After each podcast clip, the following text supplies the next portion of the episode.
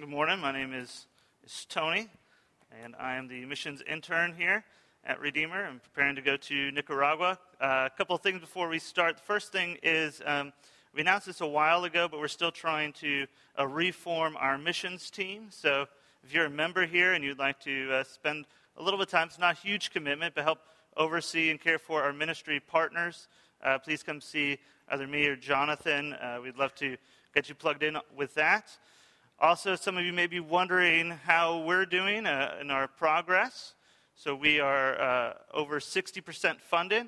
We're at 62% now, and uh, hoping to leave either late summer or in the fall to be able to move to Nicaragua.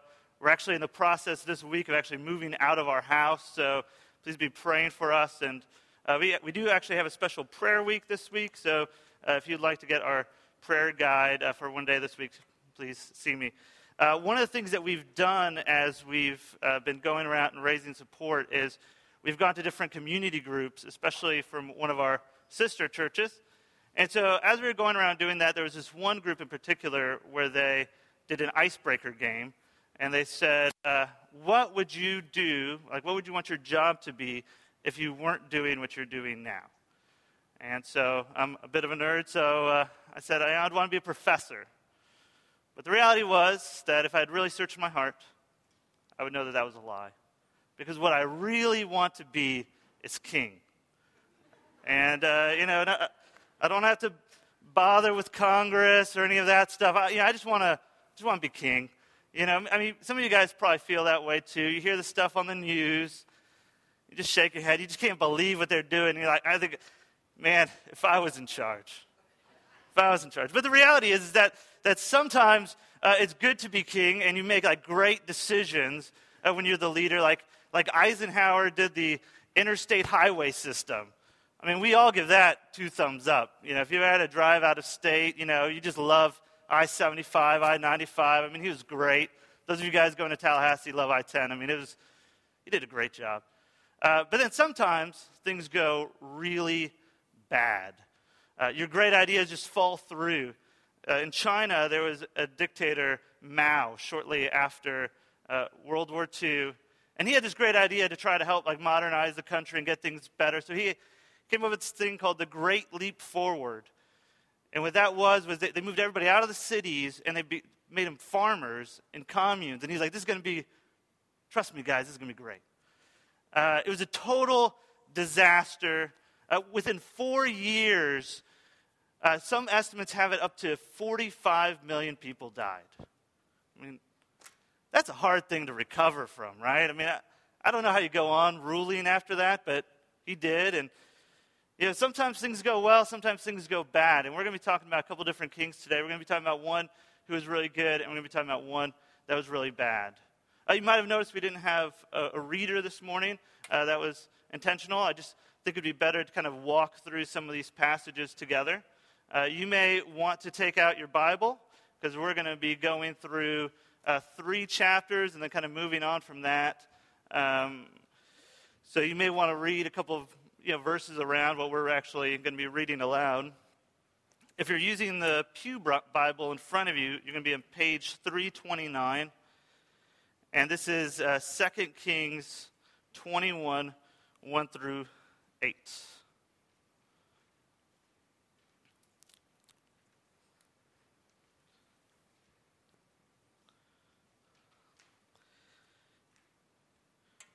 Starting in verse 1. Manasseh was 12 years old when he began to reign, and he reigned 55 years in Jerusalem. His mother's name was Hephzibah, and he did what was evil in the sight of the Lord, according to the despicable practices of the nations whom the Lord drove out before the people of Israel. For he rebuilt the high places that Hezekiah his father had destroyed and he erected altars for Baal and made an Asherah, as Ahab, king of Israel, had done, and worshipped all the host of heaven and served them. And he built altars in the house of the Lord, of which the Lord had said, In Jerusalem will I put my name. And he built altars for all the host of heaven and the two courts of the house of the Lord. And he burned his son as an offering, and used fortune telling and omens, and dealt with mediums and with necromancers He did much evil in the sight of the Lord, provoking him to anger. And the carved image of Asherah that he made, he set in the house of which the Lord had said to David and to Solomon his son, In this house and in Jerusalem, which I have chosen out of all the tribes of Israel, I will put my name forever.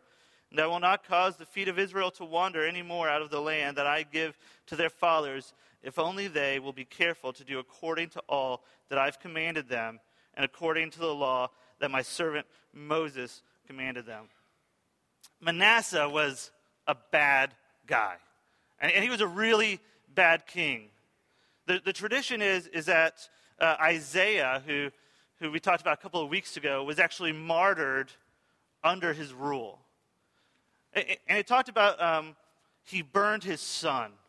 And, based on, on what I could tell, uh, what I could read, what, that meant was it didn't actually mean that he, he necessarily like killed his son and, and set him on fire, but that, but that the Asherah that they had was, was a statue and it'd have metal hands and they would make it red hot and then they would, they would take their baby and they would put it on there as a way to dedicate their baby to the demon god. I mean, and then not only did he do that, but he also he did that in the temple. So it'd be like if you came in one Sunday, and, and over here where we typically, you know, baptize babies, there's this demon god, and we're we're dedicating our children to Satan. I mean, that, that's the type of just craziness that was going on. He, he, was, he was a bad guy. So let's see what the Lord says about that. In verse 10 And the Lord said by his servants the prophets, Because Manasseh, king of Judah, has committed these abominations and has done things more evil than all the Amorites did who were before him, and has made Judah also to sin with his idols. Therefore, thus says the Lord, the God of Israel Behold, I am bringing upon Jerusalem and Judah such disaster that the ears of everyone who hears them will tingle. Here's what God's saying He's saying, I'm going to bring such disaster upon them that when people just hear about it, they're going to have like a physical, like cringing response. Their ears are going to tingle. So the question is is God kind of overreacting here? I mean, really, right? I mean, Asherah, Yahweh, they're, they're all sides up the same mountain, right? I mean, why is God getting so worked up? Is God overreacting? I, I don't think so. This is the way I think about it. Uh, when, when, I was in college, I worked at a law firm, and they pr- specialized in family law, which a lot of that was divorce. And there was a woman who came in, and what happened was, by all accounts, she had been a faithful wife, and she had been a good mother. But then she had a terrible accident. An accident that was going to leave her uh, years of rehab. She probably would never be able to walk uh, properly again. She wouldn't be able to, to talk quite right again. She was she was just broken. Now, how would you want your family to respond to that? Well, I'll tell you how this family responded. The, the husband, he got another wife. That's why she came into the law office, because he was divorcing her for another woman. And, the children, who were, who were young adults and teenagers, sided with the father against their mother. And not only did they side with her, but they would call her names to her face. Does that make you angry when you hear that stuff? I mean, it made me angry. I mean, it makes me angry now when I, when I think about it because you just can't believe people would behave that way. But God has a stronger claim on our lives. He has a stronger claim on our allegiance than a wife to a husband than a father to the child. He's the one who, made us, he gives us life, and He sustains us. So is God overreacting? No, God wasn't overreacting. And so we know that actually uh, it gives more details about Manasseh in Second Chronicles, and, and you get to see that actually uh, he had some ear-tingling disaster happen even in his life. Uh, eventually, the Assyrians come in, they take him out into captivity. And what that would entail a lot of times is they would put a hook uh, through his face. And they, they, would kind of drag him on, they would torture him. Uh, some, some commentators said that they think he was probably even castrated. So if you're a guy here, you probably have some ear tingling from that. You know, I mean, this is some bad stuff. But he, he repented. He came to his senses in captivity. He actually comes back and, and becomes, becomes king again, and he starts clearing things up. Uh, he dies, of course, we all do, and his son comes into power. His son's only there for like two years. He gets assassinated. And then we have Josiah. And Josiah was a great king. Uh, we're going to look, uh, it's not in your worship folder, but chapter 22, verse 1. It says, Josiah was eight years old when he began to reign, and he reigned 31 years in Jerusalem. His mother's name was Jedidah, the daughter of Adaiah of Bozkath. And he did what was right in the eyes of the Lord and walked in all the way of David his father. And he did not turn aside to the right or to the left. He, he was a good king and he, and he loved the Lord. And he started clearing out the, the, the temple and started setting things right. And while he's doing all these things, the high priest finds the book of the law, kind of recover. It hadn't been used in you know decades, and so he reads it, and he gets nervous. He says, "The king's got to hear this stuff." So he goes. He takes he takes the book of the law to the king. He reads it out loud to him, and in verse 11, we're going to see his response, the king's response. When the king heard the words of the book of the law, he tore his clothes. And the king commanded Hilkiah the priest and Ahikam the son of Shaphan and Achbor the son of Micaiah and Shaphan the secretary and Asaiah the king's servant, saying, Go inquire of the Lord for me and for the people and for all Judah concerning the words of this book that has been found. For great is the wrath of the Lord that is kindled against us, because our fathers have not obeyed the words of this book to do according to all that is written concerning us. He's like, oh no, right? Because in the book of the law, right, Moses goes and he says, You got blessings on one hand and you've got cursings on the other. And he's hearing the law and he realizes we've got a lot of curse coming. This is bad news. Is there anything that we can do about it? And so Josiah goes and he really does a big effort to, to throw out the bad priests, to clean up the, the, the temple. He even, for the first time in probably over 60, 70 years, institutes the Passover. And he rules like a godly man. He was a great king. There's a summary statement of his, of his life in chapter 23, in verse 25.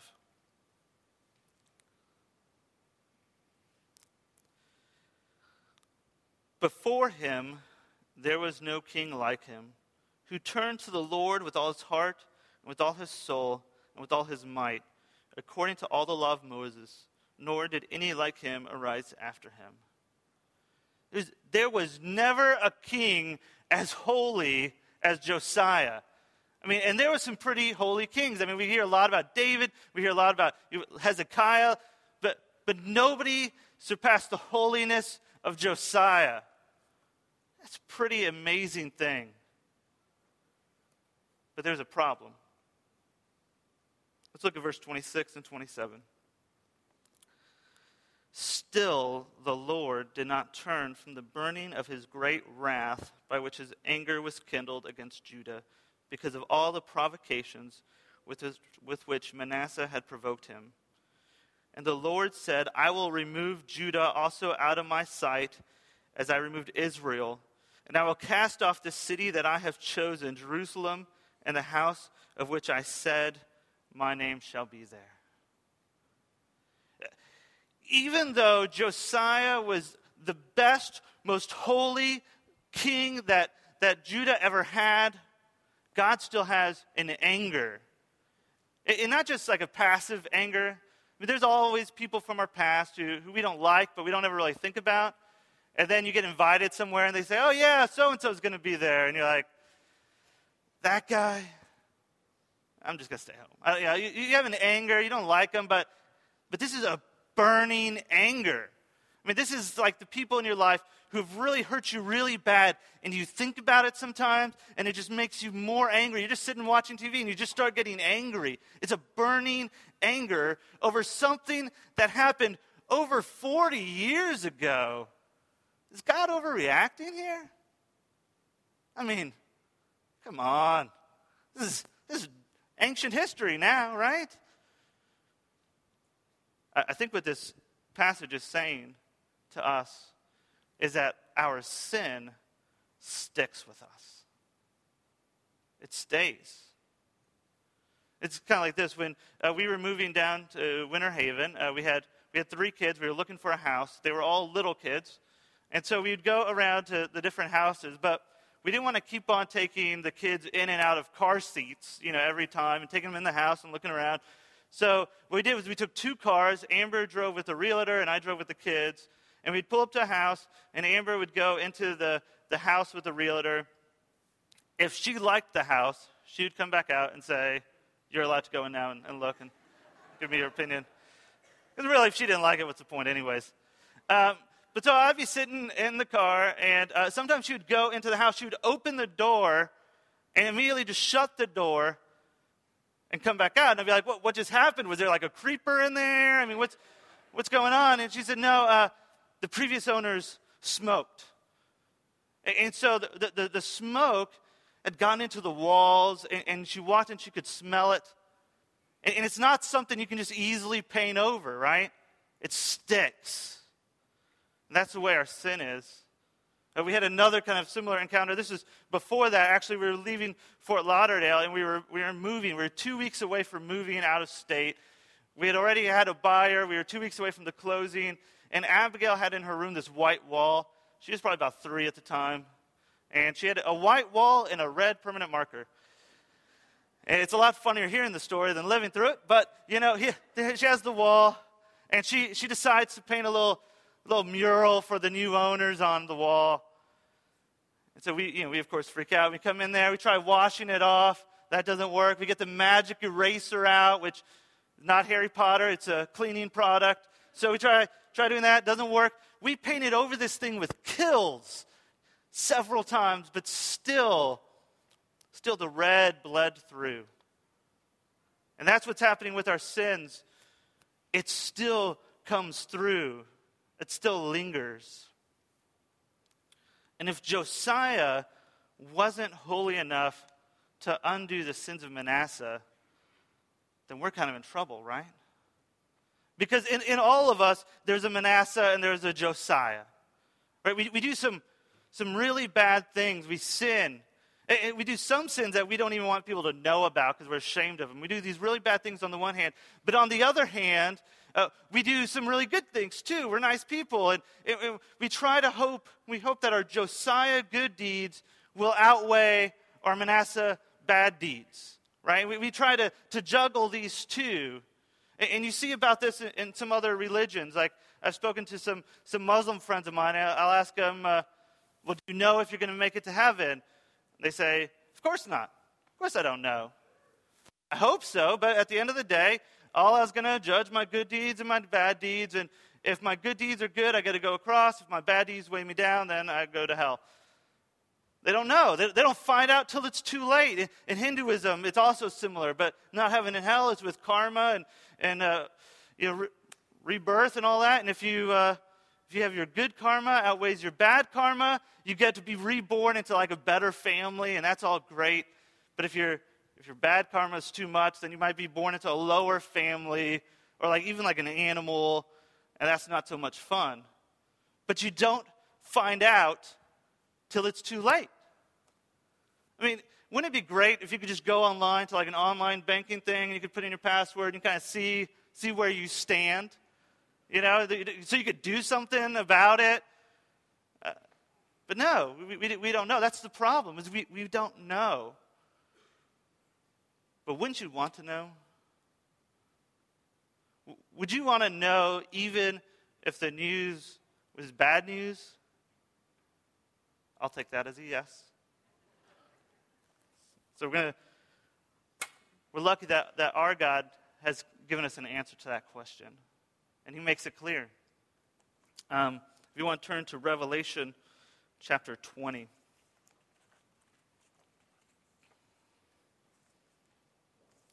In your Pew Bibles, it's page 1040.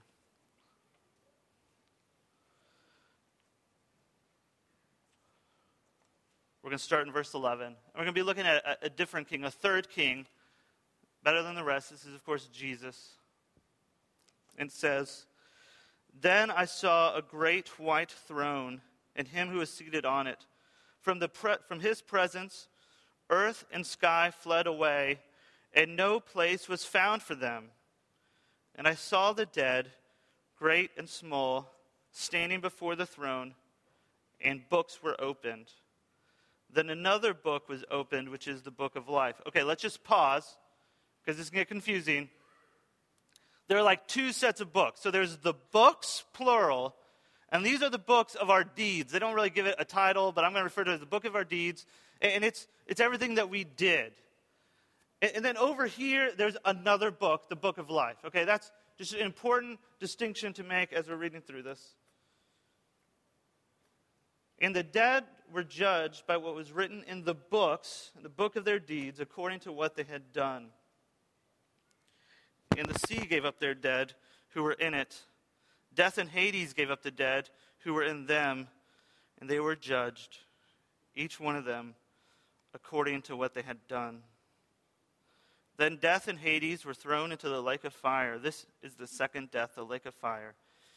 And if anyone's name was not found in the book of life, he was thrown into the lake of fire. Here's what it's saying it's saying that based on our book of deeds, we don't pass the test. Is God overreacting? I mean, a lake of fire? I think for this one, uh, I think if we're really honest with ourselves, a lot of times we think, yeah, here, God's overreacting a bit. I mean, because I'm a nice guy. I mean, I don't know about you. I'm saying about myself, I'm a nice guy. People like me. I like people. Uh, I'm, a, I'm a faithful husband. I'm a good father. If you're my Facebook friend, you can, you can go and you can read what Amber wrote about me last week on Father's Day. I'm a good guy. A lake of fire? But here's the deal. With Manasseh, we said, no, God's not, God's not overreacting for punishing the sin of Manasseh. And we said, even after Josiah, still God's not overreacting. And so for us, we have to answer the same way. No, God's not overreacting. Uh, here's a framework I use to help kind of think about it. Uh, if I'm walking down the street and, and, you see me and you're angry about my sermon or something, and you pick up, you pick up a rock not a huge rock, but not like a little rock, just a nice sized rock, and you throw it at me and you hit me in the head, what, what would be the proper response to that? I mean, maybe I yell, Stop that! Eh, or if I'm bleeding, I call the cop, I call the police, the police come and they say, Stop that. And that's about, that's about what happens, right? Now, what if you throw the rock at me and immediately you're tackled by four police officers and you're dragged to prison for years? A SWAT team comes, kicks in your door, searches your house, they, they start questioning your friends and your parents. Would that be overreacting? Yeah, that would be that'd be overreacting. Unless I was the president. Right? I mean, because if you throw a rock at the president, you're lucky to survive because they have snipers just looking for you. And so we have, we have this thing where we say, if you do something to average citizen me, you get this response. If you do something to the president, you get this response. So, what about our sin against the king of the universe? if, if this response is this different between two men, how much more should the response be different for God? So, no, God's not overreacting. But he's also not without giving us hope, right? A lot of people read this passage and they think, they think this is going to be a mean passage. But, but I don't think that that's what it is at all. Because here's what God does is he, he looks and he's, he's clearing the air and he's being honest. And he says, based on the book of your deeds, you don't pass. But there's another book. Right? There's another book. There's this book of life. And if you're in the book of life, then you do pass. See, so what God did was He looked down and He saw us in our sins, and He knew that no matter what, our Josiah good deeds would never outweigh our Manasseh bad deeds. And so He comes down as a man, Jesus. He lives a perfect life. And the one who we've sinned against, the one who we offend, goes to the cross for us and he says, I'm going to take your sins and I'm going to give you my righteousness. I'm going to take the book of your deeds and I'm going to give you the book of life. So that if we renounce our sins, if we turn from the, the things that we've done and we ask Christ to forgive us and we give our life to Him, we don't have to worry anymore because he's faithful to save us.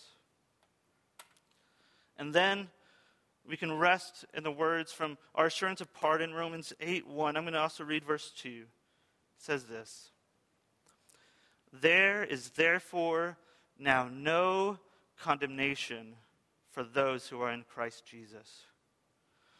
For the law of the Spirit of life has set you free in Christ Jesus from the law of sin and death. There's another law, there's another book. And we don't have to worry about whether we're going to be able to, to do Josiah good deeds because we get credit to us the good deeds of someone even better, of Jesus. So, in a, in a few minutes, uh, the band's going to come up and they're going to they're going to sing a song. And if you, you know, look in the bulletin, you'll see it's called the Song of Response. And so today I'm going to ask you to respond. So if you're here today and you're hearing this and you're saying, you know, I've been relying on my Josiah good deeds, but I need to give my life to Christ. Then as we're singing the song, I would ask you to just pray in your chair while you're there and just ask God to forgive you. Renounce your sin and turn to Christ. And then I'm going to ask you to do one other thing. Um, in the front of the pews, you probably have this card, this contact card. Just, just go ahead and put your name on it, some contact information. And on the back where it says prayer, would you just let us know that you, you prayed that today? Because we'd love to follow up with you, to rejoice with you, to kind of help you walk you through the next steps. Or if you're bold enough, um, after the service, Jonathan, Drew, and Jeff, the pastors here, and myself will we'll kind of be up around talking to people. Would you come up to us and just let us know? So we can rejoice with you and pray with you. So let's pray. Lord God, we thank you that you are good. And Lord, we, we know that you're not overreacting when you promise to punish sin, but that you have given us a glorious other option. Lord, I thank you that you lived a perfect life and you offer that to me through Christ. Lord, I pray that as we go from here, Lord, we would, we would keep that in mind. And that for those who haven't turned their life to you, Lord, I pray that they would today. In Jesus' name, amen. Uh, Josiah is a great picture of what repentance looks like. It says he turned to the Lord. And so, whether you are here and you might be turning to the Lord from Manasseh like evil deeds, or even if you're here and you would be turning to the Lord from Josiah like good deeds, the, the motivation in either case, what propels us, what prompts that repentance is the reception that you believe that you will receive from the one you turn to. And if you think of Jesus' story of the prodigal son, the, the, young, the young man who found himself in a pig pen eating the slop of the pigs, and the thought came to him to go back home, I imagine he re- expected to receive uh, a very mild welcome, maybe even a rebuke from his father, but instead he found a father who had been waiting for the day he would come home, who could not even wait for him to get to the house, but took off running to meet him and wrapped him in his arms uh, to receive him as his son. And so the line of that song we sang a minute ago Jesus ready stands to save you if you would come to him. That's the promise of this benediction. That as I raise my hands over you, it's the promise that God indeed will turn his face towards all those who call upon the name of the Lord Jesus Christ. And so, as you do so, receive the promise of this benediction. He's the one that will, will wrap you in his arms, will heal what is broken in you so that he might give you his spirit and then send you out in his power as one who's been restored and redeemed and forgiven and healed and now sent on mission as he sends us this morning from this place. Receive the benediction. May the Lord bless you and keep you. May the Lord make his face to shine upon you and be gracious to you. May the Lord turn his face towards you as he promises to do and give you his peace, both now and forevermore. Amen. Go in his peace.